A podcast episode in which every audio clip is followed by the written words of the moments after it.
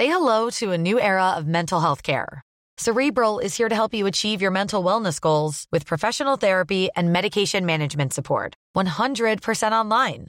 You'll experience the all new Cerebral Way, an innovative approach to mental wellness designed around you.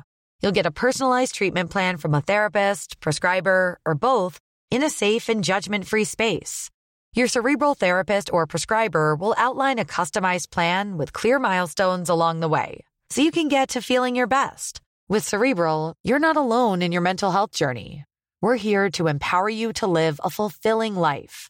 So take that first step towards a brighter future and sign up today at cerebral.com slash podcast and use code ACasts to get 15% off your first month. Offer only valid on monthly plans. Other exclusions may apply. Offer ends July 31st, 2024. See site for details. On va parler du lanceur d'alerte Twitter qui se trompe, d'Apple qui part vers les étoiles et des meilleurs moyens de cacher votre piscine au fisc. C'est tout de suite dans le rendez-vous tech.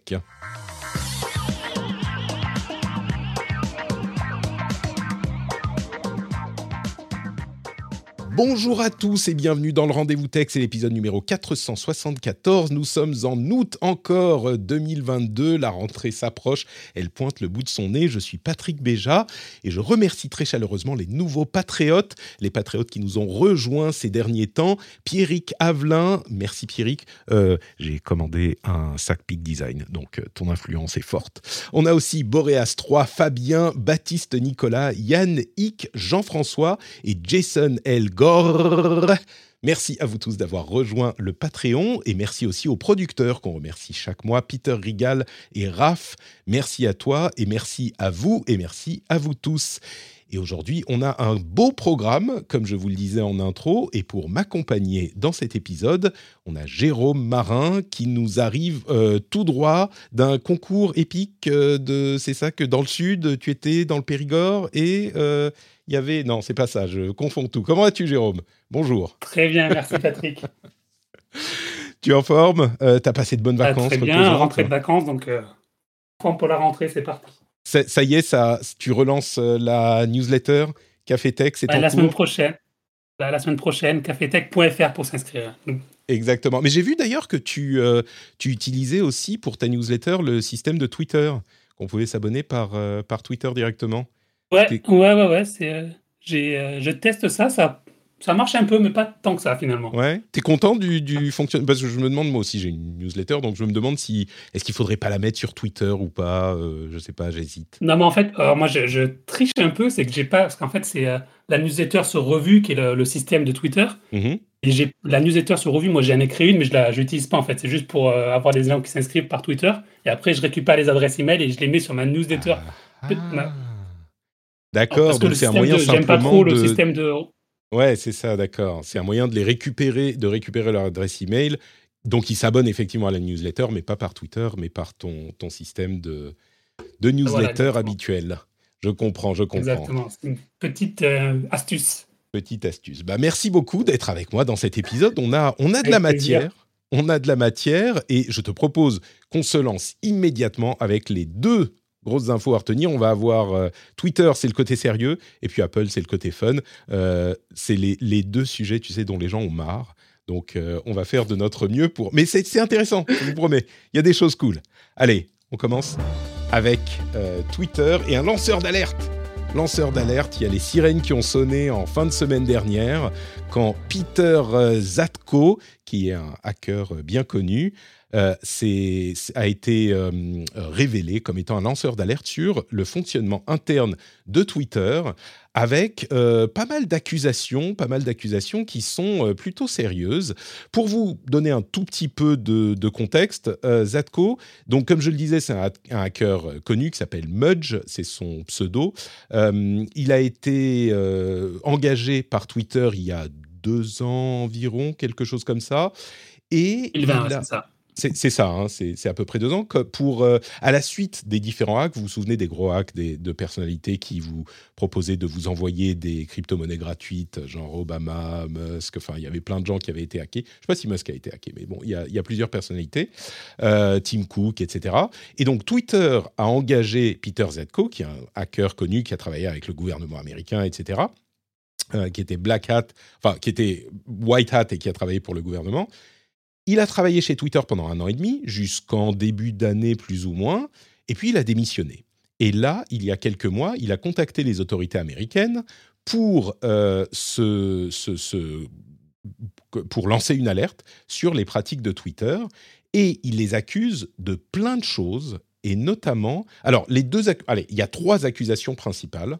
La première, c'est que Twitter ne se préoccupe pas euh, de la sécurité il a vraiment une grande préoccupation sur la sécurité des données et des utilisateurs euh, dans le fonctionnement normal des serveurs, etc. Il y a des serveurs qui sont pas à jour, des logiciels qui sont pas, qui sont pleins de trous de sécurité, donc ça c'est un gros problème bien sûr. Mais il y a aussi la question de l'accès. Il y a plein d'employés Twitter qui ont accès à, euh, au code simplement de Twitter, à toutes les différentes euh, étages, à tous les étages du, fonctionnement de Twitter, et il parle de plusieurs milliers d'ingénieurs qui auraient accès sans aucun log, sans aucune trace, n'importe qui peut changer quoi que ce soit, etc. Donc ça, c'est le premier problème.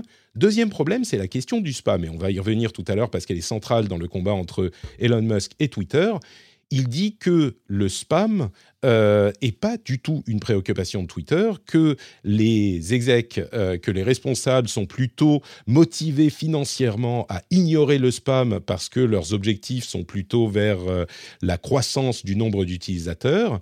Donc on va en parler ça, ça tout à l'heure. Et bien sûr, vous vous souvenez que euh, Elon Musk, l'une des choses qu'il dit, c'est que il y a beaucoup plus de spam sur Twitter que ce que dit Twitter officiellement. C'est l'une des raisons pour lesquelles, enfin la raison principale pour laquelle il, euh, il dit vouloir sortir du deal du rachat de Twitter.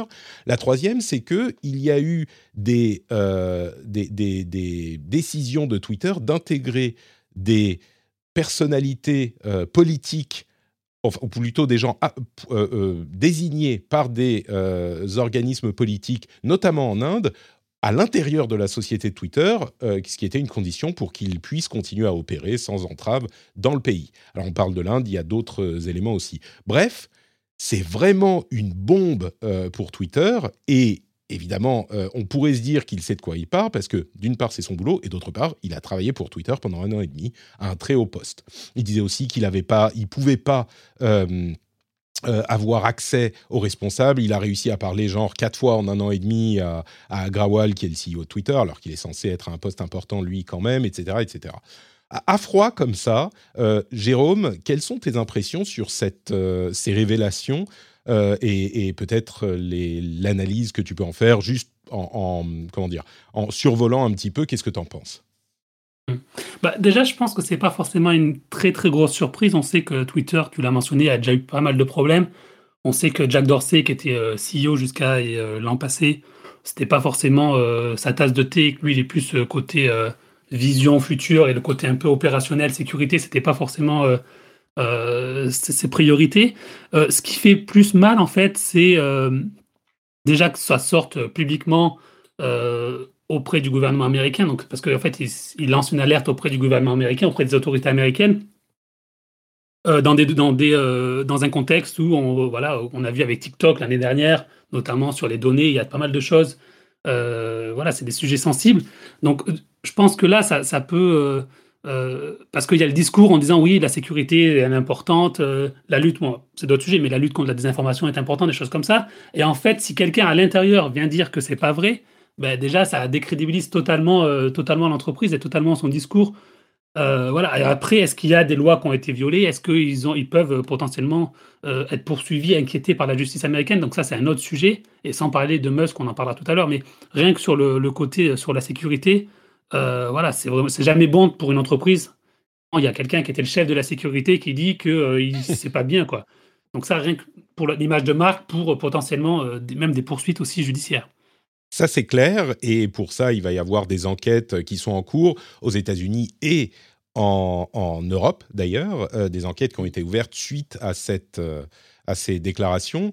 Euh, c'est difficile à estimer parce que sur la question sécurité, comment dire, j'ai pas de doute que lui est très compétent, mais quand on parle d'un expert de sécurité, j'ai toujours un petit peu l'impression. Bon, ce, dont il parle, ça, c'est effectivement préoccupant. Quand il dit n'importe quel employé peut avoir accès au, au, enfin, à un accès euh, euh, important, pas n'importe quel, mais les ingénieurs, il y a beaucoup d'ingénieurs, il, les compte par milliers, les ingénieurs qui ont accès euh, au, tableau de bord général, tout, tout sachant de Twitter. Évidemment que ça, c'est inquiétant.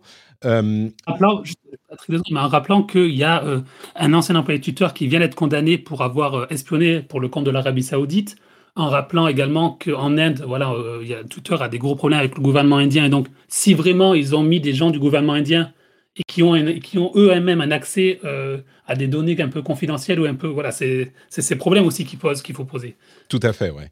Et, et ça, alors oui, ça c'est difficile a priori à contester. Alors les employés anciens et euh, actuels de Twitter semblent indiquer, en certains en tout cas, semblent indiquer que c'est un petit peu exagéré comme, euh, comme euh, allégation, que euh, j'ai un petit peu le sentiment que j'ai, moi, et encore une fois, il faudra voir les enquêtes, mais j'ai toujours ce petit point d'interrogation avec les spécialistes de la sécurité c'est un petit peu des gens qui euh, sont qui, qui, paniquent totalement quand tu n'as pas sur tous tes comptes euh, que tu utilises la double authentification avec des mots de passe interminables et des machins genre comment ce forum que tu utilisais en 2012 euh, il y a encore des données accessibles mais enfin c'est la fin du monde machin bon je j'exagère pour faire l'effet mais c'est leur boulot, c'est leur obsession, et parfois peut-être qu'ils ont tendance à vouloir. Et alors, me faites pas dire ce que j'ai pas dit. La double authentification est hyper importante. Les mots de passe aujourd'hui,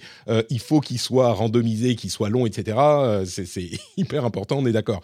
Mais peut-être quand dans le fonctionnement de l'entreprise, euh, je peux imaginer qu'un hacker qui a un passif un petit peu de baroudeur, comme c'est le cas de Zadko, bah, ait tendance à ne voir que sa spécialité et pas les contraintes qu'il peut y avoir dans d'autres domaines, dans d'autres parties de l'entreprise. Là, je reste euh, relativement. J'exagère ou, c'est quand même. Euh, non, non. Dire que... Moi, je pense que tu as un peu raison en disant que c'est vrai que si tu es spécialiste de la cybersécurité, tu vas avoir euh, voilà l'étendue. Voilà, il faut faire ça comme ça parce que c'est ultra sécure. Mais après, ça ne veut pas dire que si tu le fais pas vraiment comme ça, ça va pas être sécurisé non plus. Après, avec Twitter, il faut, il faut dire qu'il y a quand même des données très sensibles. si le gouvernement chinois, par exemple, au hasard, mais euh, peut accéder aux, données des dissidents euh, qui postent sur Twitter, ben, ça pose des vrais problèmes en termes. Ah, donc, euh, c'est pas, c'est pas un truc, je sais pas moi, Twitch par exemple, où il y a peut-être un moins de. L'impact est mm. moins important, enfin, il y a moins de, conséquences.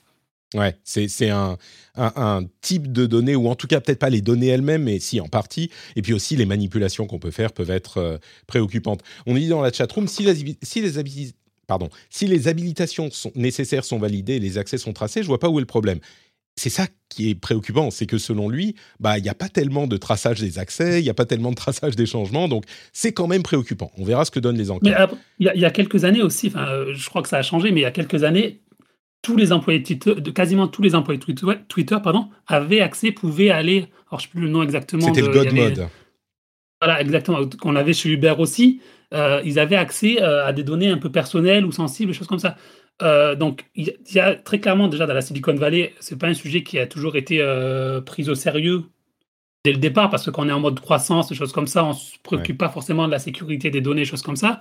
Ça a changé, mais euh, voilà, est-ce que les habilitations nécessaires sont validées? C'est pas forcément le cas, on ne sait pas en fait. Ou en tout cas, c'était pas le cas quand lui il est arrivé. C'était pas il y a si longtemps. Hein. Il est arrivé il y a deux ans euh, pour justement faire face à ce problème et nettoyer les trucs. Alors j'ai entendu à droite et à gauche des gens dire bah s'il était là il y a deux ans et qu'il a pas nettoyé, euh, c'est pas un peu de sa faute quand même. Il est qu'est-ce qu'il a fait pendant un an et demi? Bon bah il a été viré et maintenant il dit non mais ça va pas du tout. Peut-être qu'il se il s'est heurté à la lourdeur de l'administration de Twitter, etc., etc. Ok on verra ce que donnent euh, les résultats des enquêtes. Et puis surtout, il a dit euh, Twitter ne s'est pas tenu aux accords passés avec la euh, FTC ou la FCC et, ils ont menti à, l'organisation. À voir. Moi, il y a une autre chose qui me frappe parce qu'on a suivi l'affaire Musk et le pseudo rachat, puis maintenant tentative de sortir du deal passé avec Twitter par Musk. Et tout ça tourne autour euh, de la quantité de spam qu'il y a sur la plateforme. Et ça, c'est euh, un article de Mike Masnick de TechDirt, qui est comme toujours assez euh, pointu dans ses explications, qui dit que ce que dit Zatko, en fait, dans ses accusations, est assez flou, voire erroné, et ce qu'il détaille contredit ce qu'il dit lui-même. Je vais vous expliquer de quoi il s'agit.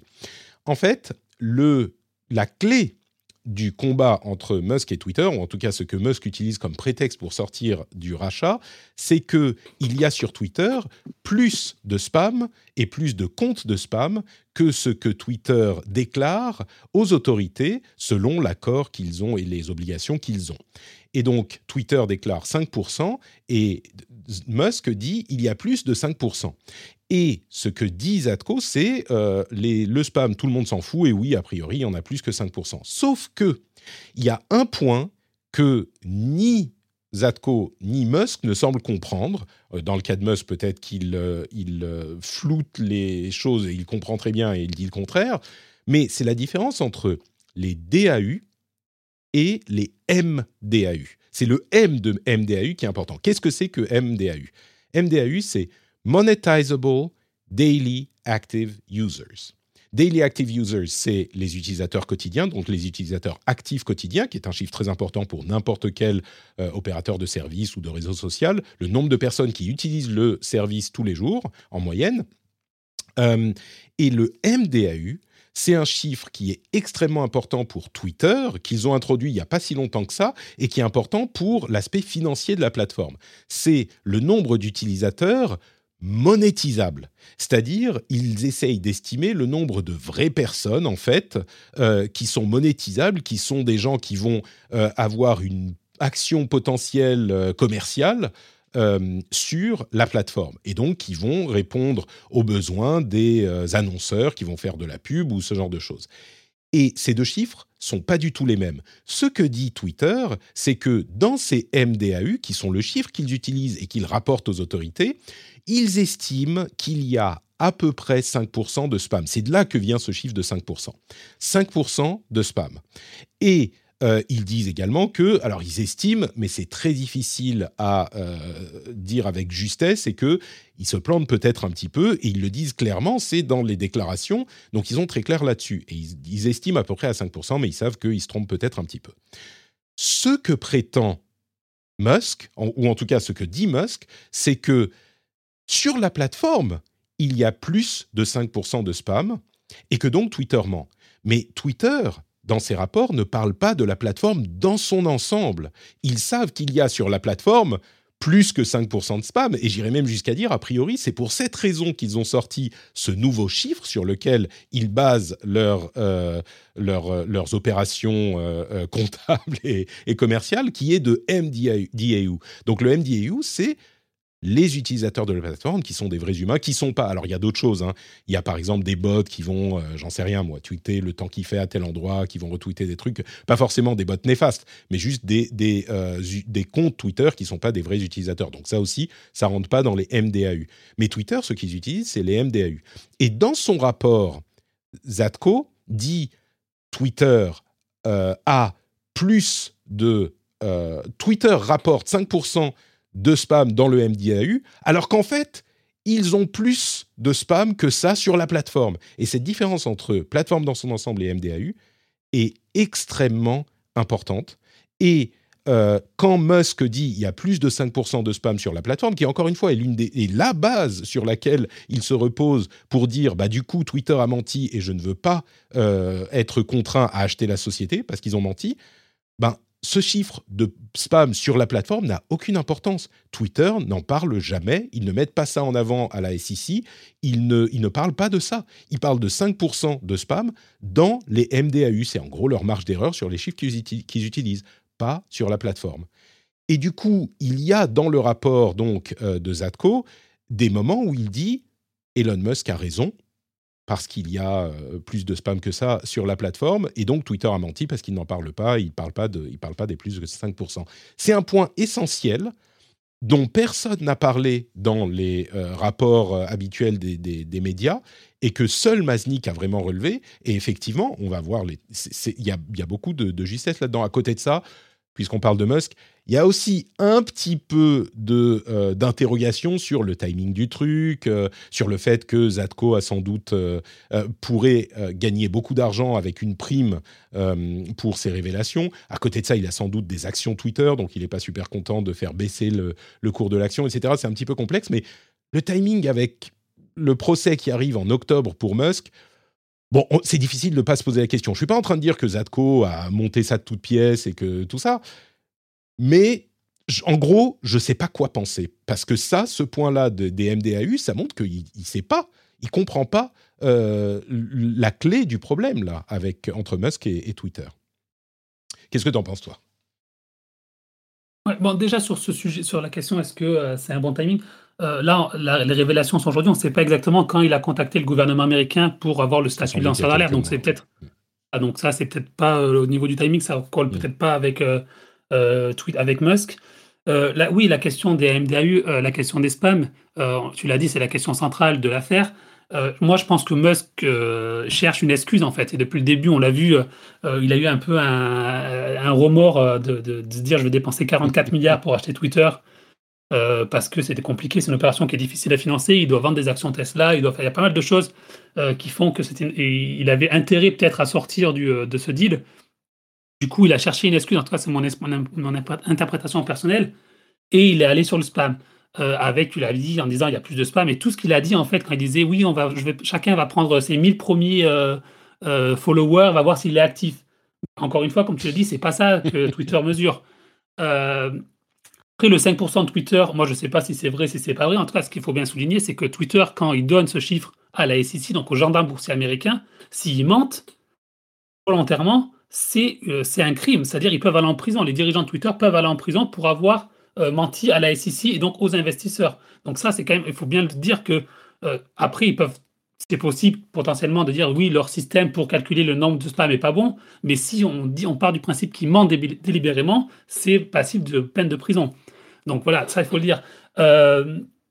Moi, je ne sais pas s'il y a 5%. Après, euh, voilà, personne ne le sait. Twitter va le dire, il y a 5%, 4, 7. Même eux, ils disent qu'ils ne savent pas forcément. C'est une estimation. Hmm. Ce qu'il faut voir, c'est que quand ils vont aller en justice, donc euh, devant la justice du Delaware, Musk, il doit donc déjà il doit, démontrer deux choses. Il doit démontrer, premièrement, qu'il y a plus que 5% de spam sur les MDAU. Ça va être compliqué à démontrer.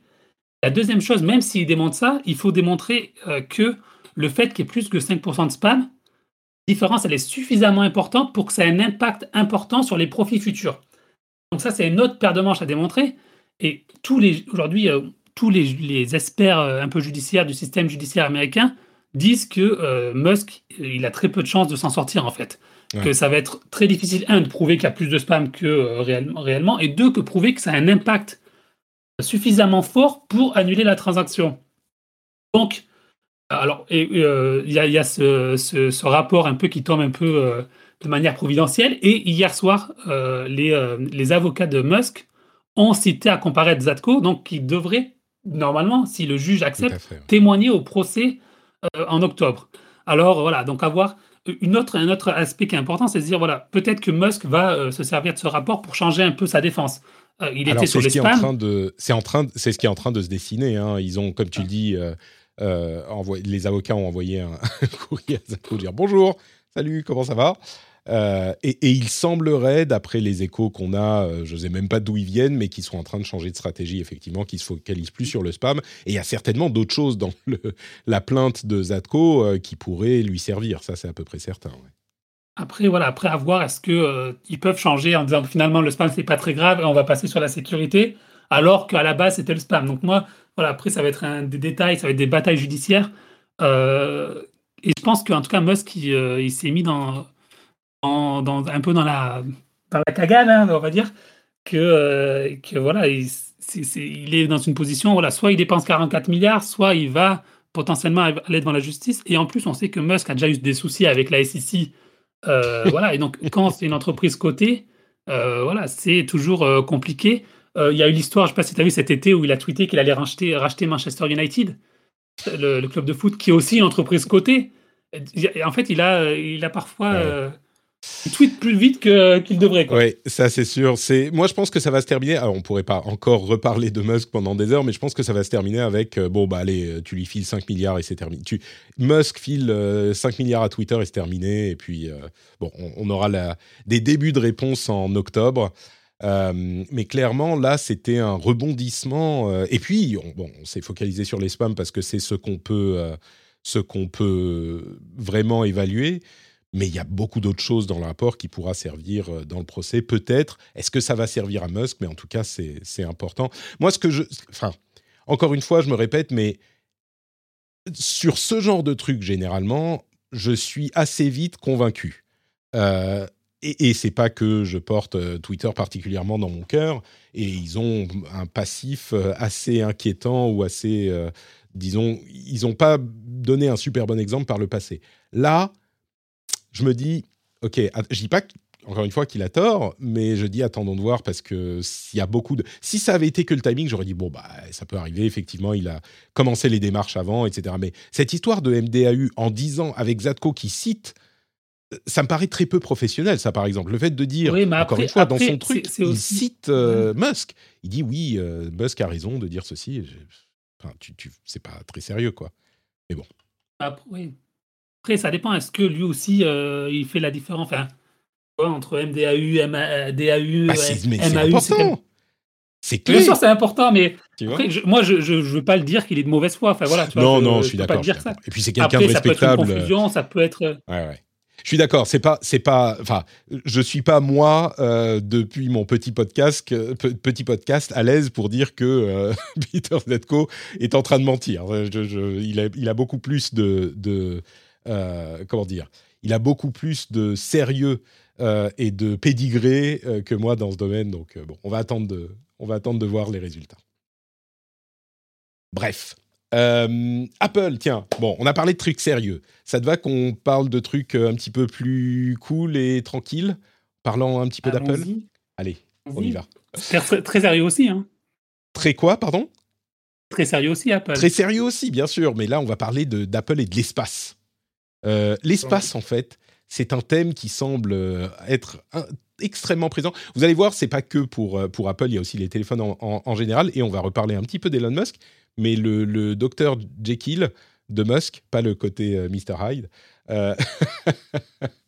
Oui, je sais que chez Frandroid, euh, chez, les, les, gens Android s'intéressent beaucoup à Apple aussi, mais du coup, il y a l'annonce officielle de euh, la conférence de présentation de l'iPhone 14 qui a été faite, ça, aura lieu le 7 septembre, et il y a une sorte de constellation sur l'image euh, de, de l'invitation avec le texte Far Out, qui veut dire très loin, qui est aussi genre pour les gens qui, pour les cinquantenaires, genre ça veut dire très cool.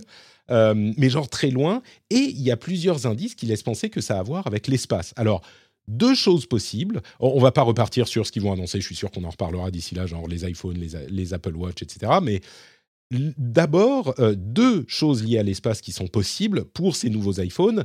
L'astrophotographie. Et là, les gens d'Android sont contents parce qu'ils ont ça euh, sur les Nexus depuis... Pas les Nexus, les... Merde, comment ils s'appellent? Oui, les Nexus, je sais plus. Pixel maintenant. Pardon? C'est les pixels. Les pixels, voilà. je, suis, je, me suis arrêté il y a 5 ans. Les pixels on fond de l'astrophotographie, c'est-à-dire des modes spéciaux de l'appareil photo pour euh, prendre en photo le ciel et surtout le ciel étoilé, évidemment.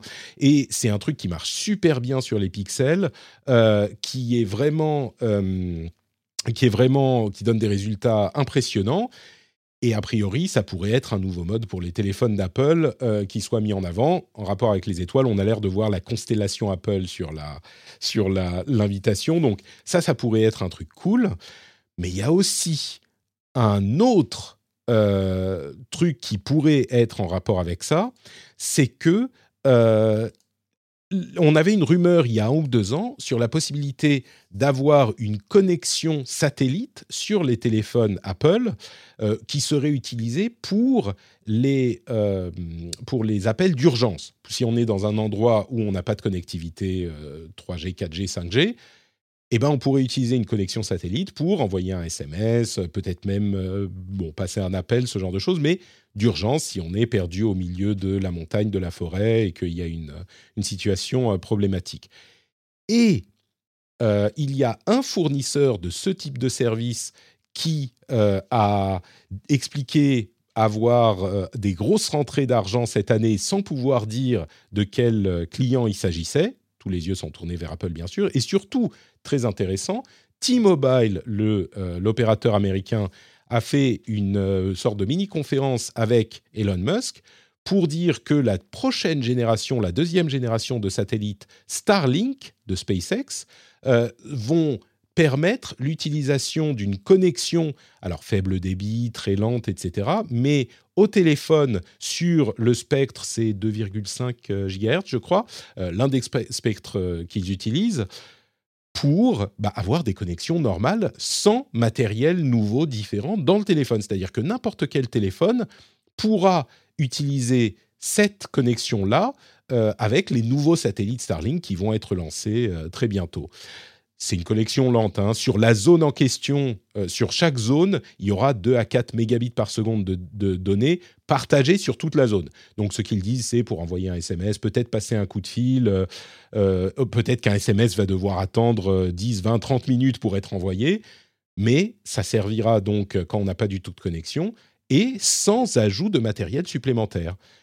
Du coup, est-ce que ça marchera euh, potentiellement sur les iPhones, peut-être les nouveaux, peut-être euh, que ça c'est un autre système, mais entre l'astrophotographie et la connexion satellitaire euh, d'urgence plus ou moins urgente, hein, là ça pourrait être pour une, une, utilisation un petit peu plus classique aussi potentiellement. Est-ce que c'est ça le far out de l'invitation d'Apple, Jérôme? Tu vois, tu vois quoi arriver? Toi, tu connais la Silicon Valley, tu connais tu connais la zone euh, des innovations. Qu'est-ce que tu penses euh, qui est le plus possible, crédible? Les deux? Les deux les deux d'un coup, ouais, pour faire. Euh, non, je pense effectivement l'invitation quand tu regardes, tu as l'impression de regarder la galaxie Apple en étoile, donc ça, ça voudrait dire voilà prendre des photos, l'astrophotographie. Je pense que ça fait sens. Après, je pense que les, le, côté utilisation des, des, satellites pour les appels d'urgence, il y a suffisamment d'indices et de, de, de, d'articles de presse sur ce sujet, euh, de fuite, qui laissent à penser que ça va arriver. Donc, euh, est-ce que ça va arriver aujourd'hui? Mais je pense plus que là, c'est vrai que euh, sur le, côté de l'invitation, c'est plus, à mon avis, l'astrophotographie qui est plus un peu grand public que le côté qui va utiliser. Enfin voilà, c'est très peu de personnes qui vont utiliser euh, le satellite, surtout qu'il faudra certainement payer euh, en plus. Hein. J'imagine que T-Mobile, ça ne sera pas gratuit, il faudra avoir un abonnement en plus. Alors, pas vraiment. En fait, dans le cas de T-Mobile, T-Mobile, euh, c'est sur les abonnements, pas sur les moins chers, mais inclus dans les abonnements medium et high, enfin, moyen et, et cher. Donc, c'est sans supplément, mais pas sur les, sur les moins chers, par contre. Mais du coup, ça restera quand même assez un truc de niche parce que voilà, la situation d'urgence, c'est pas tous les jours qu'on est en situation d'urgence et qu'on a besoin de, passer un coup de fil, quoi. Ouais, surtout en Europe, il faut avouer, aux États-Unis ou dans d'autres régions du monde, c'est peut-être un petit peu plus le cas. Mm. Euh, mais, mais c'est vrai qu'en Europe, on est rarement dans une zone qui n'est pas couverte par au moins, je sais pas, la 2G, la 3G, quoi. Donc voilà, je pense que l'invitation, en tout cas, va, va, plus sur le côté astrophotographie. Quoi. C'est possible, c'est possible. Et mm. du coup, bon, peut-être, euh, je sais pas, pour les gens qui sont sur. Mais en fait, je pensais, tu sais, si tu es euh, sur ton yacht au milieu de la mer, enfin, le yacht, il va, il va avoir une, euh, un téléphone satellite. Ou déjà équipé, quoi. C'est ça. Les, les, gens très riches. Ou alors, tu vois, si tu es sur ton yacht et que tu as un problème, tu, tu envoies ton, tes gens euh, sur Terre pour euh, sur, la, côte pour aller euh, passer un coup de fil et te rapporter les informations, ce genre de choses. Donc ouais, c'est le genre de truc cool, mais qui a peut-être pas une utilisation très concrète. Je pense que les gens qui sont dans ces situations emmènent avec eux un téléphone satellite.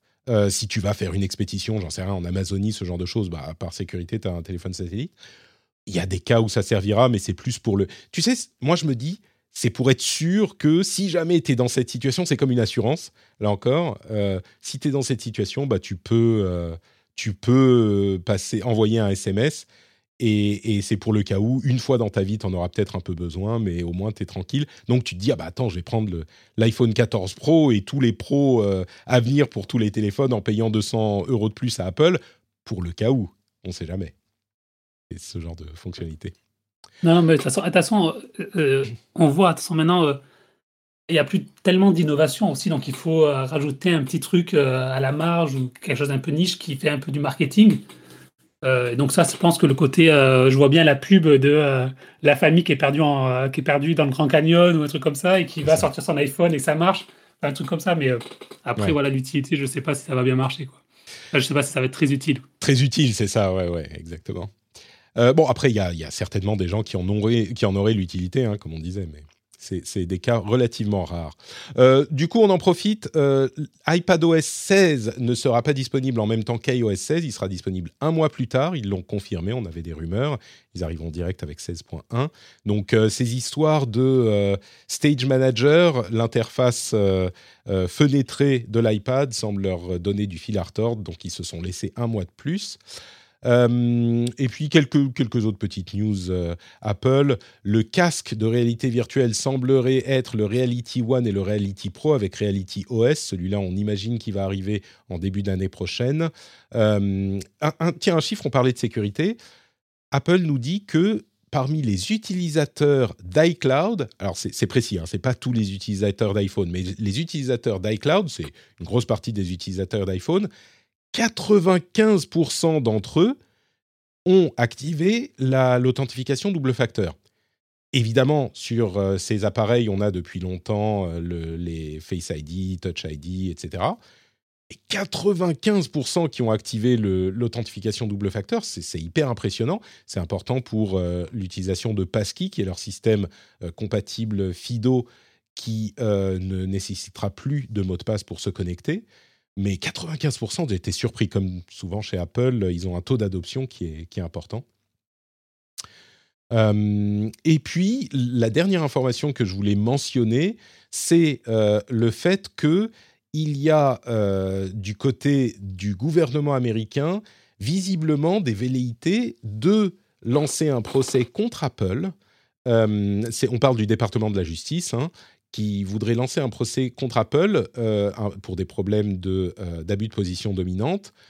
Et ça toucherait, comme ce, ce dont on entend parler depuis un moment, l'App Store et la question de la commission euh, sur l'App Store de 30%, de, du monopole sur la, les logiciels de l'appareil bah, à Apple dans l'écosystème Apple. Bon, on va pas refaire tout le débat là-dessus. Ils n'ont pas encore décidé euh, s'ils vont lancer un procès ou pas.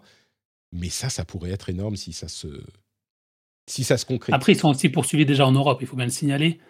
Euh, donc, il y a quand même l'étau qui se resserre euh, sur Apple. et aux États-Unis, en fait, le, juste pour préciser, le département de la justice, ça fait plusieurs années qu'il enquête sur Apple. En fait, il y avait quatre, donc ils enquêté sur Apple, Amazon, Google et Facebook. Google, Facebook, ils ont déjà attaqué. Euh, Amazon aussi. Donc euh, Apple, c'est un peu le dernier à attaquer, euh, qui, est, encore mm. qui est sorti, qui n'a pas, pas été pris par la patrouille en fait. Donc c'est possible que ça, que ça se fasse. Moi, je, je t'avoue que quand, quand, on a commencé à avoir les questions de monopole de l'App Store sur les plateformes Apple, enfin, on parle des plateformes mobiles, hein, évidemment. Je me disais bon, enfin, c'est un peu trop gros, ça va pas, ça va pas, ils vont pas être forcés de changer. Mais vu comme ça tire de tous les côtés, euh, et comme tu disais, il y a le Digital Services Act qui, euh, en Europe, euh, force aussi ce genre de choses. Bon, en même temps, Apple, ils ont déjà prévu le coup, ils réduisent, enfin, ils découplent le, le, paiement, le système de paiement et la commission. Et leur commission, elle est de combien? 27% et le système de paiement, c'est 3%. Donc, même s'ils doivent autoriser d'autres systèmes de paiement, bah, ils garderont les 27% au lieu de, de 30%. Il faut bien voir que la, la, la question, c'est pas sur la commission, c'est sur l'exclusivité de l'App Store, en fait si demain l'App Store il est plus exclusif et que tu peux télécharger tes applications avec un autre, une autre boutique, il n'y a plus de commission pour Apple. Ça c'est vrai, oui, tu as raison, tu as raison. C'est pas que la euh, question de, du, moyen de paiement qui est une des questions importantes et qui est en train de bouger, mais il y a aussi, oui, le, le, fait d'avoir d'autres App Store euh, qui pourraient permettre euh, de, complètement contourner le... ça, la logique voudrait, le sens de l'histoire voudrait que ça saute en fait. Tout à fait, tout à fait, tu as raison. À voir si ça se produira. Moi, comme je vous dis, il y a deux ans, j'aurais pensé, mais jamais de la vie. Bah aujourd'hui, euh, ça semble possible. Un petit détour par Patreon. Vous savez ce que c'est Patreon? Patreon, c'est un système hyper simple, hyper cool, hyper facile, hyper pratique, hyper sympa, et oui, sympa, de soutenir le rendez-vous tech. Vous allez sur Patreon, vous choisissez une somme que vous attribuez à euh, chaque épisode, genre 1 euro, vous dites, bon, allez, j'ai passé une heure cool, on m'a appris des trucs, on m'a fait marrer, ça vaut 1 euro, ça vaut 2 euros, ça vaut 3 euros. Vous créez votre compte en deux secondes, et puis à la fin du mois, vous êtes facturé du montant correspondant. C'est hyper simple, hyper rapide, et en plus vous avez des bonus. Quel genre de bonus, me direz-vous? Mais je vais vous répondre tout de suite. Vous avez des éditos, des émissions avec des after-shows, vous avez euh, des contenus spéciaux, vous avez euh, plein de, les timecodes, euh, pas de pub, surtout pas de pub dans les émissions. C'est cool pour vous, c'est cool surtout pour moi parce que ça me permet de financer mon activité et c'est grâce à vous que je finance mon activité. Si ça vous intéresse, vous allez sur patreon.com/rdvtech, le lien est dans les notes de l'émission vous créez un compte en deux secondes, même depuis votre iPhone ou votre Android. Ça marche des deux plateformes, multiplateformes. Nous, on est multiplateformes, messieurs et mesdames. Et donc, euh, vous pouvez faire ça même depuis votre téléphone en deux secondes. Euh, vous faites ça maintenant, ou alors quand vous rentrez chez vous, vous mettez les clés dans le bol. Cling Patrick.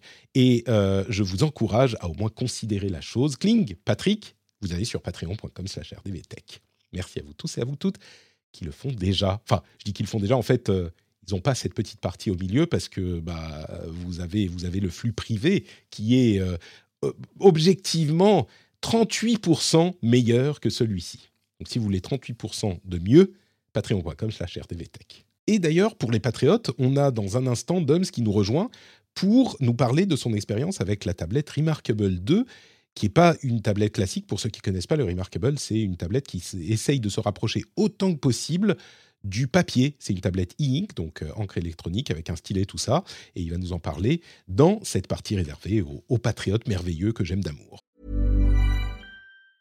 As a person with a very deep voice, I'm hired all the time for advertising campaigns. But a deep voice doesn't sell B2B, and advertising on the wrong platform doesn't sell B2B either. That's why if you're a B2B marketer, you should use LinkedIn ads. LinkedIn has the targeting capabilities to help you reach the world's largest professional audience.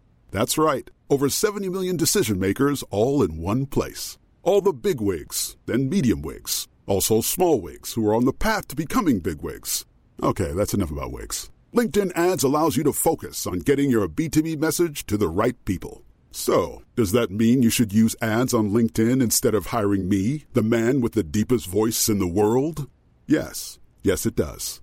Get started today and see why LinkedIn is the place to be to be. We'll even give you a $100 credit on your next campaign. Go to linkedin.com slash results to claim your credit. That's linkedin.com slash results. Terms and conditions apply. Ryan Reynolds here from Mint Mobile.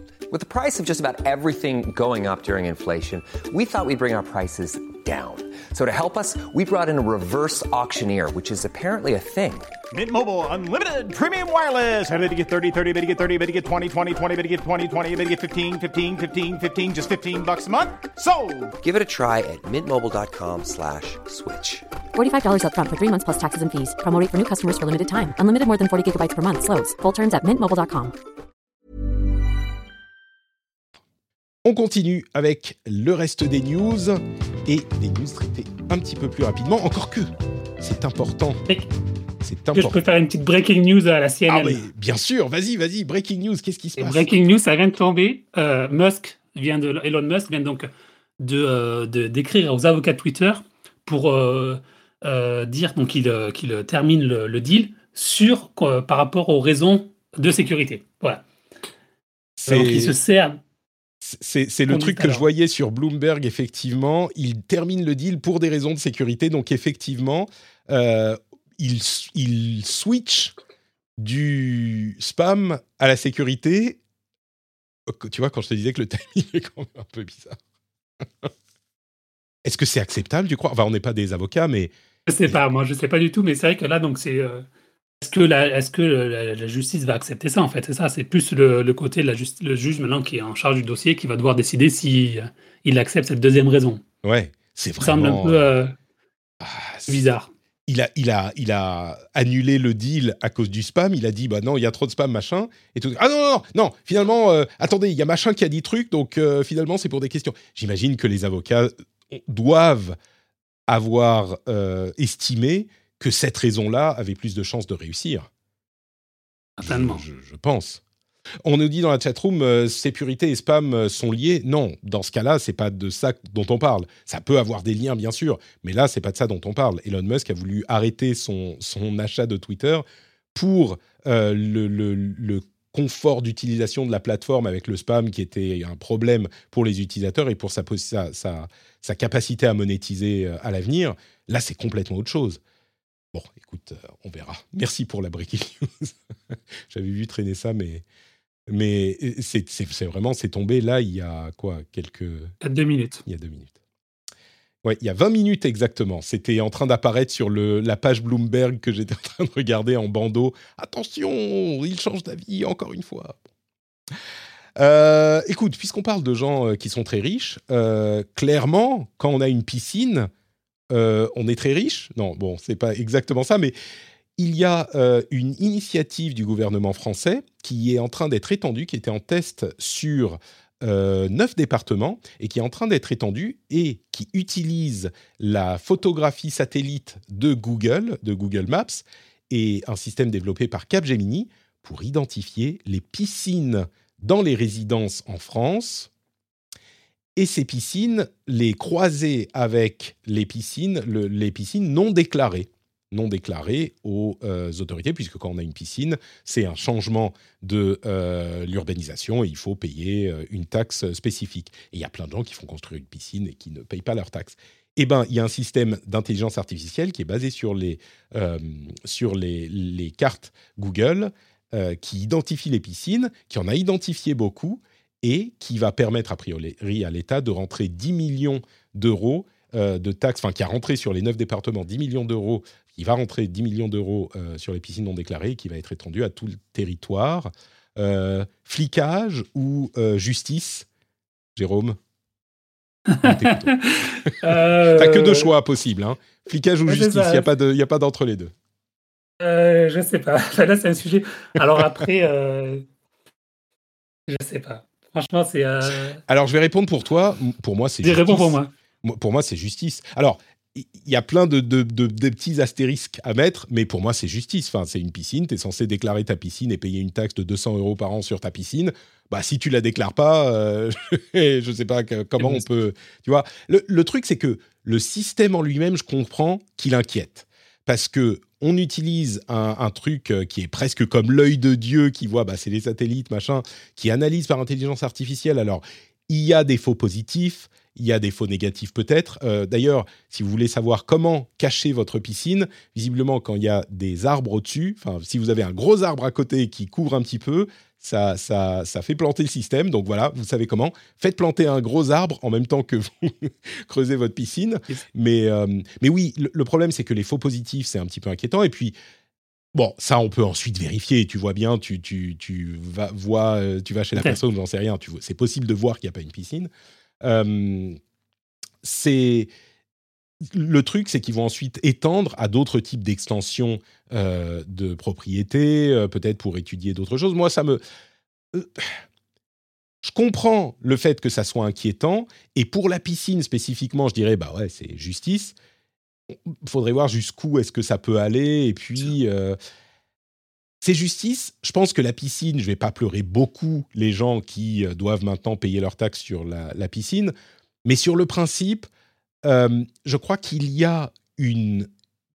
Si on extrapole énormément, il faut pouvoir euh, être un petit peu euh, flirter avec les limites de la loi sur certains trucs parfois. C'est un petit peu comme les enfants, tu sais. Il y a des règles qu'ils doivent, dont on sait qu'ils vont les les les enfreindre. Enfreindre. Et, voilà, il faut que tu, tu, aies un petit peu de liberté là-dedans. Et puis ensuite, il y a des règles sérieuses que, bon, là, ça déconne plus. Mais si tu n'enfreins pas les petites règles, je me demande si tu te mets pas du coup à, vouloir enfreindre les grosses. Euh, en plus de cette question de, d'omniscience du gouvernement qui est peut-être un petit peu inquiétante aussi. Mais... Et surtout, il faut dire qu'avec maintenant tous les satellites qui... Euh, il y a pas mal de, galaxies, de, constellations, pardon, par exemple planètes qui euh, photographient la Terre tous les jours. Donc, il y a moyen de faire vraiment quasiment au quotidien de savoir, euh, voir ce qui se passe. Quoi. Ouais, bah c'est ça. Jusqu'où est-ce que on peut, parce que là c'est le tout début, mais euh, jusqu'où est-ce qu'on peut, bon, on peut extrapoler énormément. Ce que je dirais, c'est que là pour les piscines, euh, bon, ça va, je vais je vais pas, je vais pas pleurer non plus.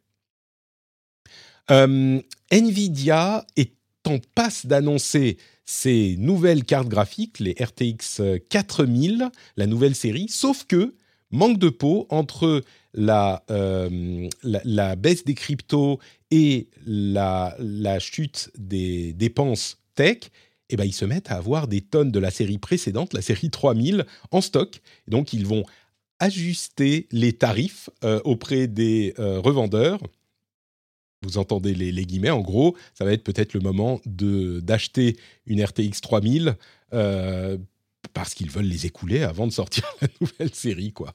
Donc, ça, c'est on va dire, une, bonne chose, euh, peut-être. Peut-être pas pour Nvidia, mais pour eux non plus, je vais pas pleurer. Puis il y a AMD qui a annoncé ses nouveaux processeurs, ces Ryzen série 7000. Alors, ils vont commencer avec les gros, gros processeurs, les Ryzen 9. Euh, en gros, je vais vous épargner tous les détails techniques, mais en gros, les nouveaux Ryzen vont, par différents moyens, avoir des euh, augmentations de puissance de 20 à 30% ce qui est quand même important. Euh, c'est quand même des processeurs traditionnels. Hein. C'est du x86, c'est du RISC, euh, euh, CISC, pardon. Donc, on ne se dirige pas vers les processeurs ARM, mais ils ont leurs chiplets qui sont connectés sur, la, sur le, même, le même processeur, le truc vers lequel se dirige Intel maintenant.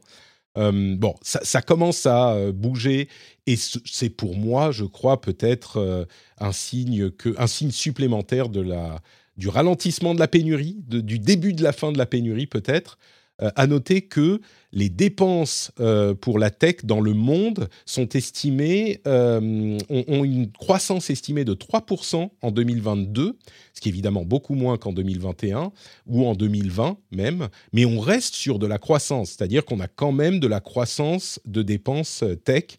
Euh, donc bon, c'est pas, c'est, l'une des choses dont on a besoin toujours, donc la croissance de la des dépenses continue, mais c'est pas une récession, on va dire, dans la dépense, euh, dans la dépense tech.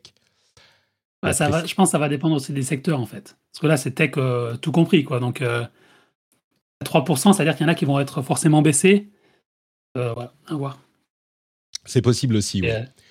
On, on, inclut le cloud aussi là-dedans, c'est pour Les entreprises, c'est aussi des dépenses que, enfin, c'est facile. C'est là où on peut couper aussi dans des dépenses, euh, soit des achats d'hardware ou de, du software aussi, on peut couper assez facilement. Et il y a eu tellement de, de renouvellement en 2020-2021 euh, je pense aussi, en ce moment, ils vont pas. C'est pas le moment de se dire, bah, on va continuer à, à racheter des, des, des, ordinateurs pour les troupes, quoi. Je pense que là, ça va être peut-être un moment de pause. Euh, Mark Zuckerberg devrait présenter le nouveau casque de réalité virtuelle euh, de Oculus en octobre. C'est un casque qui est intéressant. Euh, c'est leur projet Cambria. Qui est, qui avait, dont ils avaient parlé déjà l'année dernière. Mais le projet Cambria, c'est un casque qui devrait pouvoir traquer les mouvements des yeux et même du visage, de manière à retranscrire à votre avatar en réalité virtuelle les expressions. Donc il va pouvoir suivre des yeux, vous pourrez voir le mouvement des yeux et les expressions faciales, ce qui est évidemment pour la communication entre êtres humains un élément hyper important et qui va renforcer le, projet de le, sentiment de présence. Euh, je pense que ça pourrait être vraiment quelque chose de, de, un, moment charnière euh, dans la réalité virtuelle et dans les interactions virtuelles, euh, si vraiment ça, fonctionne, et a priori ça devrait fonctionner, Bon, à noter que le casque, c'est un casque haut de gamme qui devrait coûter quand même 800 euh, ou 900 euros, peut-être plus. Donc, c'est pas le casque pour tout le monde, mais c'est le début de cette évolution de la, de la technologie. Il devrait le présenter en octobre. Euh, entre parenthèses, on a le casque de Sony qui devrait arriver aussi début 2023, le nouveau casque de réalité virtuelle, qui est lui pas aussi poussé technologiquement, qui se connecte au PlayStation 5, le PlayStation VR 2, mais c'est du coup un, possible renouveau de la réalité virtuelle. Moi, je crois que c'est, c'est, il est, si, si la réalité virtuelle renaît vraiment, enfin, on va dire rebondit de son ralentissement d'il y a quelques années, ça va être dans ces six prochains mois, je crois. Et entre parenthèses, Sony a augmenté le prix de sa PlayStation euh, de 50 euros, sa PlayStation 5. Ça, c'est vraiment l'opportunisme, l'opportunisme de folie.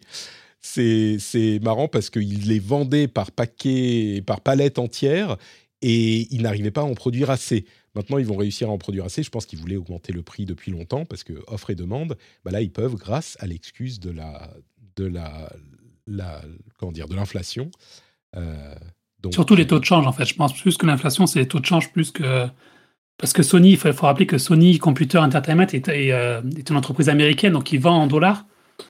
Euh, et le dollar augmente beaucoup. Hein. donc aujourd'hui, 500 euros, ça valait 500 dollars, ça vaut 500 dollars. Il y a 6 mois, ça valait 600 dollars. Donc il y a aussi l'échange en fait à prendre en compte.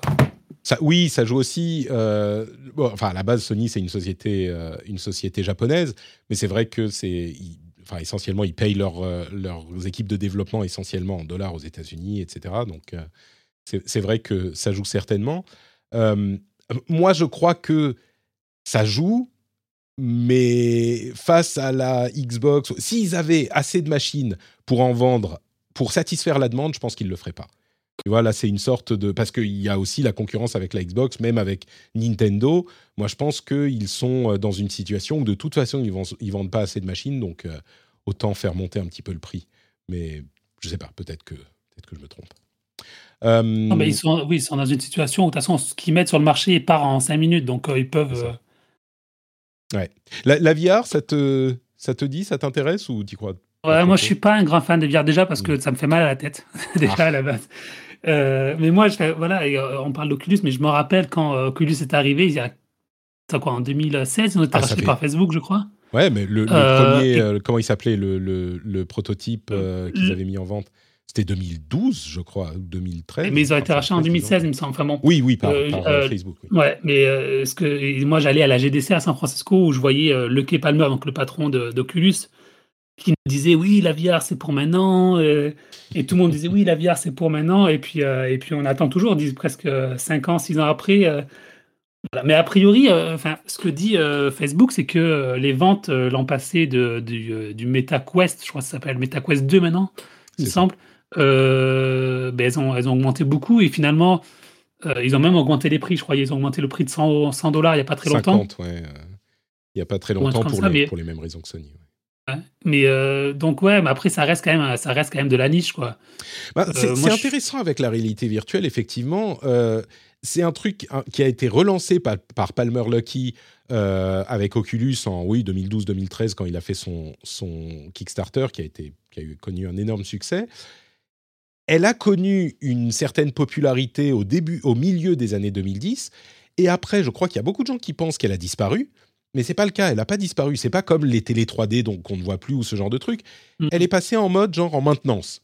Et euh, pendant, depuis 5 ans, les choses sont calmes, mais elle n'a pas du tout disparu. Au contraire, il y a une croissance modeste, mais qui continue, et beaucoup de travail derrière les, les, les, établis et derrière la scène. Et à un moment, il est très possible que ça revienne avec, euh, enfin, en tout cas, il y a beaucoup de sociétés très sérieuses qui y croient, que ce soit Meta, euh, Sony ou même Apple, avec la réalité augmentée et la réalité virtuelle. Euh, ils y travaillent très sérieusement et ça va arriver là dans les six prochains mois. C'est pour ça que je dis peut-être que ça va vraiment revenir. Et quand je dis revenir, c'est pas revenir de nulle part, mais revenir de cet état, je vais pas dire végétatif, mais enfin où euh, il n'y a pas beaucoup de choses qui changent. Je crois que tout le monde attend que les nouvelles générations de, de casques et les nouvelles plateformes arrivent. Et comme tu le dis, le Oculus Quest 2 se vend très très bien. Donc euh, il faut pas croire que parce que c'est pas aussi populaire que je sais pas euh, les iPhones et qu'on n'en parle pas autant que Twitter, bah ils ont complètement disparu. C'est pas le cas. Bref, un truc qui a pas non plus complètement disparu, c'est les podcasts. Et il semblerait que euh, Twitter soit en train d'intégrer les podcasts à sa plateforme. Alors comment ça va marcher? C'est dans le nouveau, le nouvel onglet audio ils ont un, nouvel onglet audio qui va apparaître dans lequel ils auront leurs euh, spaces, vous savez, les espaces de discussion audio, et des podcasts intégrés à la plateforme. Euh, bon, j'en parle parce que moi je fais du podcast, mais euh, je ne sais pas si peut-être que pour des podcasts courts, ça pourrait être intéressant à, à intégrer à Twitter. Ça va donner plus d'exposition au podcast. Mais euh, a priori, pourquoi pas? Twitter, on lance un podcast, on le met en, tâche de fond et puis il continue à lire le podcast. Ça pourrait devenir un lecteur de podcast au même titre que autre chose. Pourquoi pas? Mais je suis circonspect, on va dire. Ça coûte pas grand-chose de le mettre. Hein. Ouais, ça, ouais, c'est un. Ils te cherchent des relais de croissance peut-être. Tu, tu penses que tu vas écouter des podcasts sur Twitter? Non, mais après, euh, non, mais c'est vrai que non, mais Non, mais après, euh, non. C'est très bon résumé. non, mais c'est vrai que c'est difficile en fait de quand on a une habitude, euh, on écoute ses podcasts sur une plateforme, c'est difficile de changer à part. Euh, et, et sur une écoute de podcast, il faut, enfin voilà, il faut rajouter une, de la valeur ajoutée. Qu'est-ce qu'ils vont ajouter en fait pour convaincre les gens d'écouter quoi Bah moi, je pense que c'est peut-être des gens qui ont plus ou moins entendu parler des podcasts, qui en écoutent de temps en temps, et puis qui vont, mais qui n'en écoutent pas beaucoup, tu vois, qui vont peut-être être amenés à en écouter, ou peut-être des gens qui en ont jamais écouté, qui en ont entendu Non, mais après, il y a peut-être un moyen. Tu vois, par exemple, toi, sur ton Twitter, tu peux dire, voilà, écoutez le dernier épisode du Rendez-vous Tech, et Mhm. il appuie, ils appuient, ça, ça joue directement. Il n'y a pas besoin d'aller sur Spotify ou Par sur exemple, Apple. ouais. Donc ça, ça peut être une utilisation. Mais après, euh, est-ce que ça va être, euh, ça va être très grand public Je sais pas. Et d'ailleurs, Ouais. dans le chat, on dit que Facebook l'avait déjà fait. Et c'est vrai que Facebook a arrêté, je crois, euh, les podcasts. Ouais. Ou ils a- en tout cas, ils n'en parlent plus trop. J'ai repoussé l'ajout de mes podcasts à Facebook pendant des mois et quand je me suis dit, bon, je vais peut-être le faire à un moment, ils ont dit, ah bah on arrête les podcasts. Ok, très bien, j'ai- bien fait. Ouais, mais c'est pas, pas tout à fait comparable parce que je crois que Facebook est une plateforme beaucoup plus complexe où on fait beaucoup de choses différentes. Twitter, ils veulent pousser l'audio et c'est plus simple. Twitter, tu as ton fil, tu as tes, Ah. tes notifications. Et puis peut-être qu'à côté de ça, il peut y avoir des, trucs audio. Leur Spaces, qui est une sorte de, on va dire, podcast live, ou en tout cas du streaming d'audio, moi je trouve que le concept est intéressant. Alors, bon, j'en ai jamais fait, donc ça montre bien que euh, ça doit pas être si intéressant que ça. Mais, euh, mais, mais le concept vraiment m'intrigue. J'ai juste jamais trouvé comment le, le caser dans mon, dans mon, mon travail. Je sais pas. Bon, à voir. Euh, Netflix devrait lancer sa, son abonnement euh, moins cher avec pub. On pense euh, vers la fin de l'année dans quelques marchés. Ça coûterait entre 7 et 9 dollars et il y aurait environ 4 minutes de pub par heure et il n'y aurait pas tous les euh, contenus qui sont sur les, les, abonnements plus chers. Et pendant ce temps, les streamers, Apple TV, Amazon Prime, Disney ⁇ etc., ils vont dépenser, selon euh, les estimations, 23 milliards de dollars en 2023 en création de contenus originaux.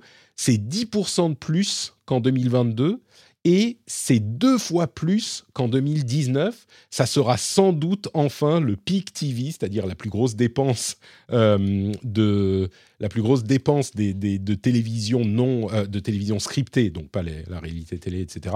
Après ça, ça devrait enfin commencer à redescendre. Euh, mais, ça fait quelques années que certains disent ça va être la peak TV, peak TV. 23 milliards, c'est pas rien. Euh, c'est le plus qu'ils aient jamais fait. Donc euh, oui, la concurrence continue à être euh, sévère.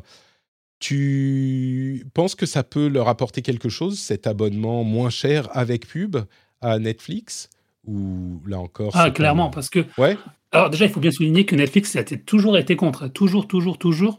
Euh, ils ont changé d'avis parce que ça commence à ralentir, que la croissance elle plus là et que euh, des gens commencent à se désabonner parce que c'est très cher aujourd'hui Netflix euh, aux États-Unis. Il me semble qu'on est à 15 ou à 16 dollars par mois. Donc là, on est quasiment à deux fois moins cher. Et puis tout le monde fait ça. Disney commence à le faire, ou Hulu aux États-Unis le fait. Il y a un marché, je pense, sur aujourd'hui. Voilà, si tu dis pour le seul prix de Netflix, tu vas avoir Netflix et Disney Plus avec de la pub, bah pourquoi pas le faire. Ouais. Voilà. Au, au Euh, lieu d'avoir juste après- Netflix, t'as les deux, t'as les deux. Bon, il y a un peu de pub, Voilà. mais Et, qua- Non. et 4 minutes par heure, si c'est vraiment que 4 minutes par heure, c'est pas non plus énorme quand on sait aux États-Unis, il y a 20 minutes par heure à la télévision, je parle. Il y a 20 minutes de pub, donc 4 minutes, c'est pas finalement euh, si catastrophique que ça. Ça va pas forcément nuire l'expérience en fait, parce qu'aujourd'hui la pub, on est tous habitués à la regarder.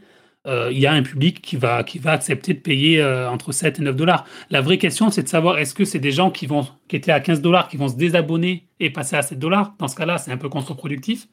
Ou alors, si c'est vraiment de, un nouveau public? c'est ouais, c'est c'est une bonne question. Oui. Pardon, vas-y. Sachant que, euh, par exemple, sur euh, Hulu, par exemple, qui est donc euh, aux États-Unis, qui n'existe pas en France, mais qui pareil, qui a un abonnement en pub et un abonnement sans pub, euh, des analystes estiment que Hulu gagne plus d'argent avec l'abonnement avec les pubs, en fait. Hmm. Parce que la pub, aux États-Unis, on vend quand même la pub vidéo plus chère qu'en Europe, euh, compense plus, fait plus que compenser la baisse de l'abonnement, en fait. C'est oui, a, a priori, je, ouais. Je sais pas. Moi, je me dis que les gens qui sont pas abonnés à Netflix aujourd'hui euh, considéreront certaines. Parce que bah, si tu es abonné et que euh, tu es habitué à pas avoir de pub, c'est un peu dur de revenir à un système où tu as de la pub. Mais si t'es pas abonné, euh, peut-être que c'est un moyen de se. Est-ce qu'il y a encore des gens qui sont pas abonnés à Netflix aux États-Unis? Je ne sais pas, certainement. Mais je pense que la plupart des gens qui sont pas abonnés ont un compte partagé, peut-être à, partager de manière pas très propre, mais, mais du coup, peut-être que ça ira dans ce sens-là aussi, qu'ils vont être plus stricts avec le partage de ah. comptes. Quoi c'est que, euh, en fait, je pense aussi qu'aujourd'hui, tu, si tu es étudiant, par exemple, tu utilises le compte de tes parents, c'est interdit, en fait, par Netflix, parce qu'il faut habiter dans la même maison. Euh, demain, si Netflix vraiment met en place les mesures qu'ils ont annoncées pour limiter le partage de comptes, eh peut-être que euh, tu mettras, tu diras, je veux pas payer mes 15 dollars parce que c'est trop cher, mais 7 dollars, je peux le faire. Et puis la pub, si je mets un, un adblock, peut-être que l'adblock, il marchera de toute façon. les gens ont, des, ont, de, la ressource. C'est vrai que ne euh, on se rend pas bien compte à quel point. Enfin, aujourd'hui, Disney Plus, c'est quoi? 7, 8, 9 dollars. Euh, Netflix, c'est 15, 16, 17. Enfin, c'est vraiment très très cher Netflix. Donc cet autre abonnement euh, peut avoir du sens. Microsoft est bien plus sympa. Euh, il serait en train de travailler à un abonnement au Game Pass. Alors le Game Pass, vous savez, c'est cet abonnement euh, qui vous donne accès à un catalogue énorme de jeux vidéo euh, sur Xbox et PC, enfin et ou PC. Et il serait en train de, de, de travailler à une version de l'abonnement qui serait plus chère que l'abonnement de base, mais disponible en partage familial. Là où c'est différent, c'est que c'est du partage familial et amical. Et je crois que c'est la première fois qu'un abonnement majeur euh, autorise officiellement, de manière confirmée, le partage avec des amis, donc des gens qui ne sont pas dans la même, euh, dans la même maison que toi. C'est intéressant au niveau de la stratégie euh, de service parce que vraiment dire, bah, vous pouvez vous partager cet abonnement avec vos amis, euh, ça veut dire il, devrait coûter autour de 20-22 euros euh, contre 10 euros pour l'abonnement de base. Donc, si tu as deux ou trois amis avec qui le partager, eh ben, c'est Friends and Family, donc c'est la famille et les amis. Ça peut être hyper intéressant. On parlait d'étudiants, on se met à quatre euh, sur le truc, bah, ça revient moins cher. Moi, je pense que c'est un moyen pour, pour Microsoft de, de, bouffer des parts de marché, quoi, à, à ce niveau-là. Mais là, c'est toujours la même question, c'est euh, est-ce que tu vampirises pas non plus ce qu'on disait tout à l'heure sur Netflix, ton offre euh, de base quoi? Si tu as quatre mm. personnes qui payent 10 euh, dollars et qui se mettent ensemble, ah, bah, ça, va éteindre le marché, c'est sûr. C'est sûr, mais, mais moi je pense que ils ont fait leur ils ont fait leur calcul. Bon, c'est pas encore confirmé. Hein. Ils ont fait leur mm. calcul et ils se disent ça nous permet de de de, de faire d'étendre le parce qu'ils sont dans une politique de conquête de part de marché Microsoft avec ce Game Pass. Et du coup, euh, ça peut créer un, effet d'aubaine où euh, plein de gens qui n'étaient pas sur le Game Pass vont se dire bon bah attends, on se met à 4-5 et puis on le prend et, après ils sont dans l'écosystème et ils sont euh, et ils sont embarqués de la même manière que les gens qui ont profité de l'astuce pour avoir le Game Pass à 1 euro, enfin 5 euros par mois pendant 3 ans, comme moi et beaucoup de gens qui écoutent le rendez-vous jeu. Maintenant, bon bah ils sont un petit peu dans le mmh. dans le truc. D'ailleurs, on nous, on pardon, vas-y. vas-y. Je disais, je pense aussi que euh, peut-être le, là où ils vont gagner, de, ça va être plus bien pour eux, c'est que en fait aujourd'hui, si tu as une famille, peut-être que tu as un seul abonnement en Game Pass pour mhm. ta famille en fait, et que demain, si tu as trois enfants, ben, tu dis ah, ben, je vais prendre l'abonnement famille, donc je vais payer plus cher. Au lieu de payer 10, je vais payer 20. donc euh, c'est peut-être là où je pense que c'est peut-être là où il y a la marge la plus importante pour gagner, euh, pour pas forcément doper le nombre d'abonnés, mais doper le, le, prix en fait moyen payé par les abonnés. Ouais, c'est vrai. Et puis, on nous dit dans la chatroom, bonjour, la politique de Netflix ne va pas relancer le piratage. Ah, c'est toujours la question, oui, c'est sûr. Enfin, relancer, le piratage va très bien encore. Hein. Je peux vous assurer que euh, les sites que vous connaissiez il y a quelques années sont toujours présents. Donc, euh, mais oui, c'est toujours la, forme de. Euh, disons qu'il existe toujours, et donc il y a cette, cette. il est beaucoup moins présent évidemment parce que les offres sont plus abordables, mais donc il y a cet équilibre à trouver, c'est certain. Juste une petite anecdote sur ça, si tu me permets. Euh, Netflix, tous les, tous les trois mois, publie une lettre aux actionnaires. Et dans cette lettre, ils disent euh, voilà qui sont nos concurrents, qui sont un peu. Euh, quels sont les dangers contre Netflix. Et le piratage, au, début, il n'est jamais apparu. Hein. jamais, jamais, mmh. jamais. Parce qu'ils se disaient voilà, on n'est pas, pas cher. Et finalement, à, 10 dollars par mois, la, le côté pratique fait que les gens préfèrent payer 10 dollars plutôt que, que, pirater. Et le jour où ils ont commencé à parler de piratage, et je te jure, c'est véridique, c'est quand ils sont lancés en France. Ils sont lancés en France. La, ah, la lettre après, ils ont parlé du piratage. voilà. Ah, pas mal, pas mal. Très drôle. Ça ne me surprend pas. Hein. Tu sais que un, un, je sais pas. Tu vois, on parlait de, de règles qu'on peut enfreindre. Euh, le, piratage, je pense, bon, ça fait peut-être un petit peu partie de celle-là. Euh, j'ai un, ami, ça date un petit peu, hein, mais j'ai un ami japonais qui était euh, très surpris de voir la quantité de cannabis qu'on consommait en France ouvertement. Alors au Japon, ils sont très très très très très stricts là-dessus, mais la France est un pays aussi qui, on va dire, euh, enfreint la loi à ce niveau, je crois un petit peu plus qu'ailleurs. mais, euh, mais oui, le piratage, ça ne me surprend pas que ça soit une préoccupation en France. tiens, Facebook fait un truc bien, enfin Meta euh, en suivant les recommandations de leur comité de surveillance, leur oversight board, ils ont décidé de créer un service, service euh, une sorte de service après-vente pour euh, la modération sur leur plateforme.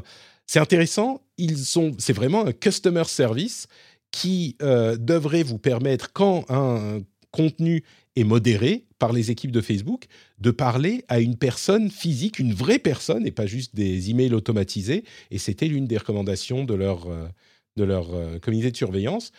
Je ne sais pas s'ils vont pouvoir faire ça. C'est exactement le truc que tous ces réseaux sociaux disaient ne serait pas économiquement viable. Donc je suis très surpris d'apprendre que euh, Facebook soit en train de, de, tenter de faire la chose.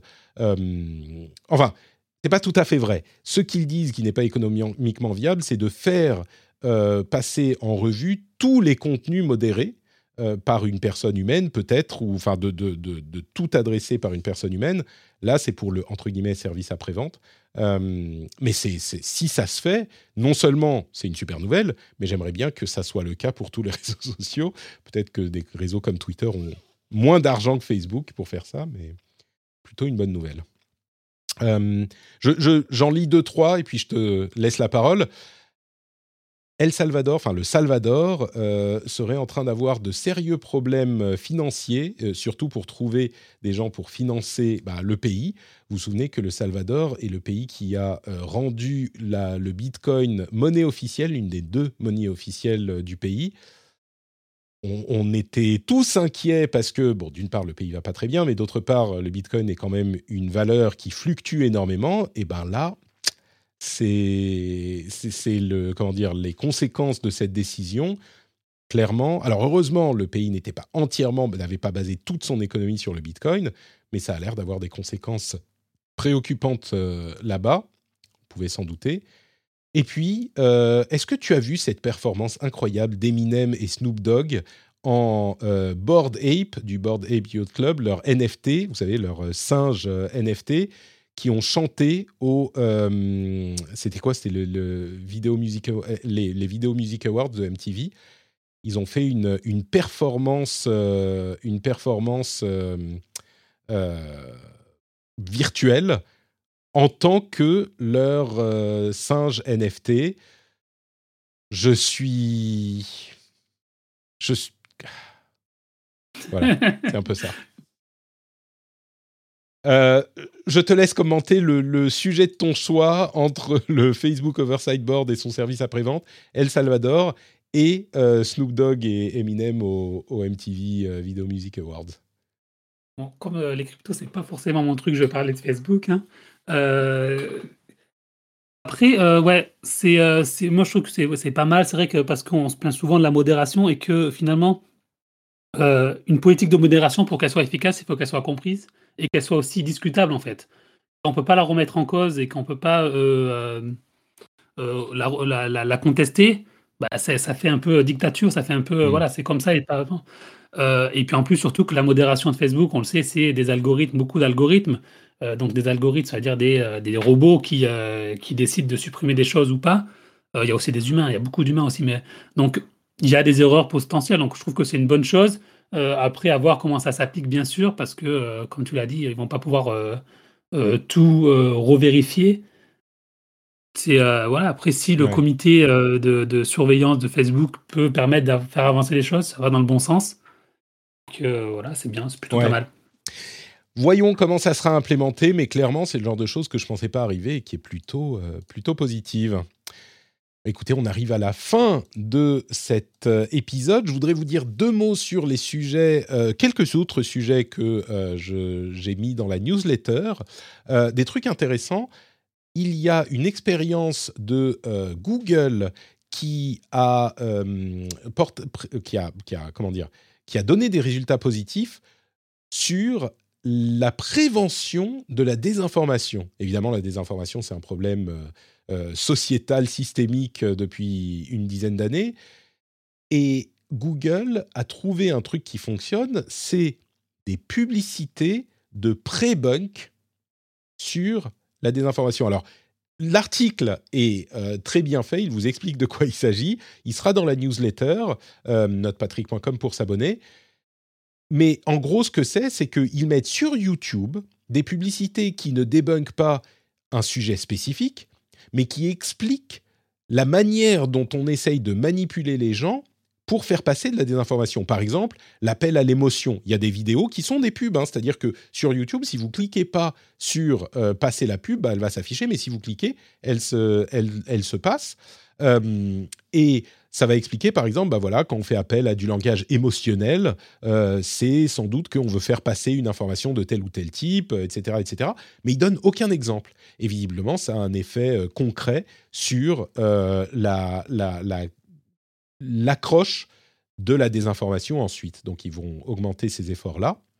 Euh, la- L'article est vraiment intéressant, je vous recommande d'aller euh, y jeter un coup d'œil. Et il y a aussi un article de euh, Taylor Lorenz sur le Washington Post sur les NIM cells. Est-ce que tu sais ce que c'est que les NIM cells?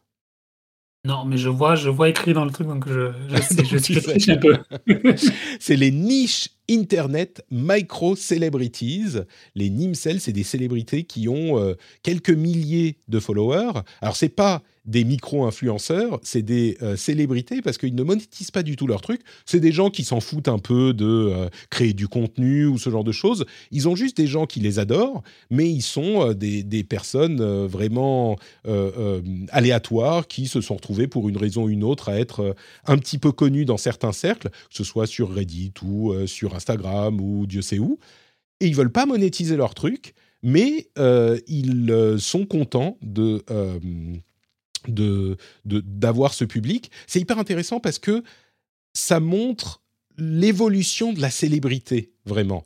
Euh, et les 15 minutes de gloire euh, dont parlait Steve Warhol, que je dise pas de bêtises, euh, les 15 minutes de gloire et la manière dont ça se concrétise dans notre monde aujourd'hui, c'est plus des sujets, vous savez, de, des articles de fond. C'est pas des trucs qui vont vous apprendre une information hyper importante, mais qui vous permettent de prendre la température du net et de comprendre ce qui se construit là-dessus.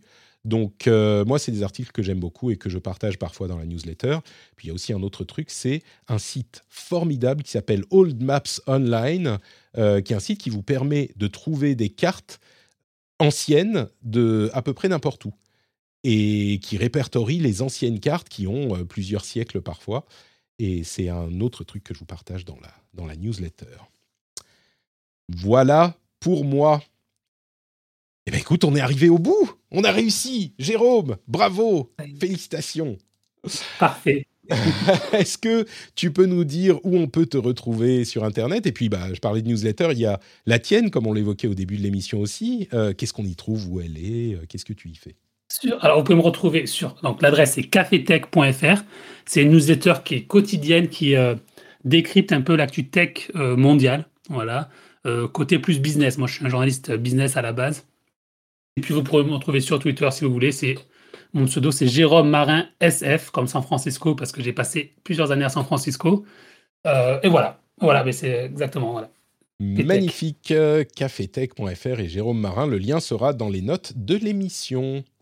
Pour ma part, c'est Note Patrick, euh, Twitter, Facebook, Instagram, tout ça. Notepatrick.com pour tous les liens, mais aussi euh, bah, dans les notes de cette émission. C'est-à-dire que vous pouvez aller sur votre téléphone maintenant et avoir tous les liens vers le Discord. On s'amuse beaucoup sur le Discord. C'est le, lieu le plus euh, cool et sympa d'Internet. Si vous en avez marre de, de déprimer sur Twitter, vous pouvez aller sur notre Discord. Il y a des gens sympas qui parlent de trucs cool. Euh, vous pouvez aller aussi sur Twitch. Tous les mardis midi et les jeudis midi, on fait les émissions en live. Le rendez-vous tech le mardi et le rendez-vous jeu le jeudi. Et puis, quoi d'autre? Bah, Patreon, patreon.com slash rdvtech pour soutenir l'émission si vous appréciez ce qu'on fait, si on vous fait passer un bon moment, si on vous apprend des choses. Patreon.com slash rdvtech pour une somme relativement modique que vous choisissez. Vous pouvez avoir plein de contenus bonus, les émissions sans pub et euh, bah, soutenir l'émission surtout. On vous remercie de nous avoir écoutés et on vous donne rendez-vous dans une semaine. Une semaine pour un nouveau rendez-vous tech. Ciao à tous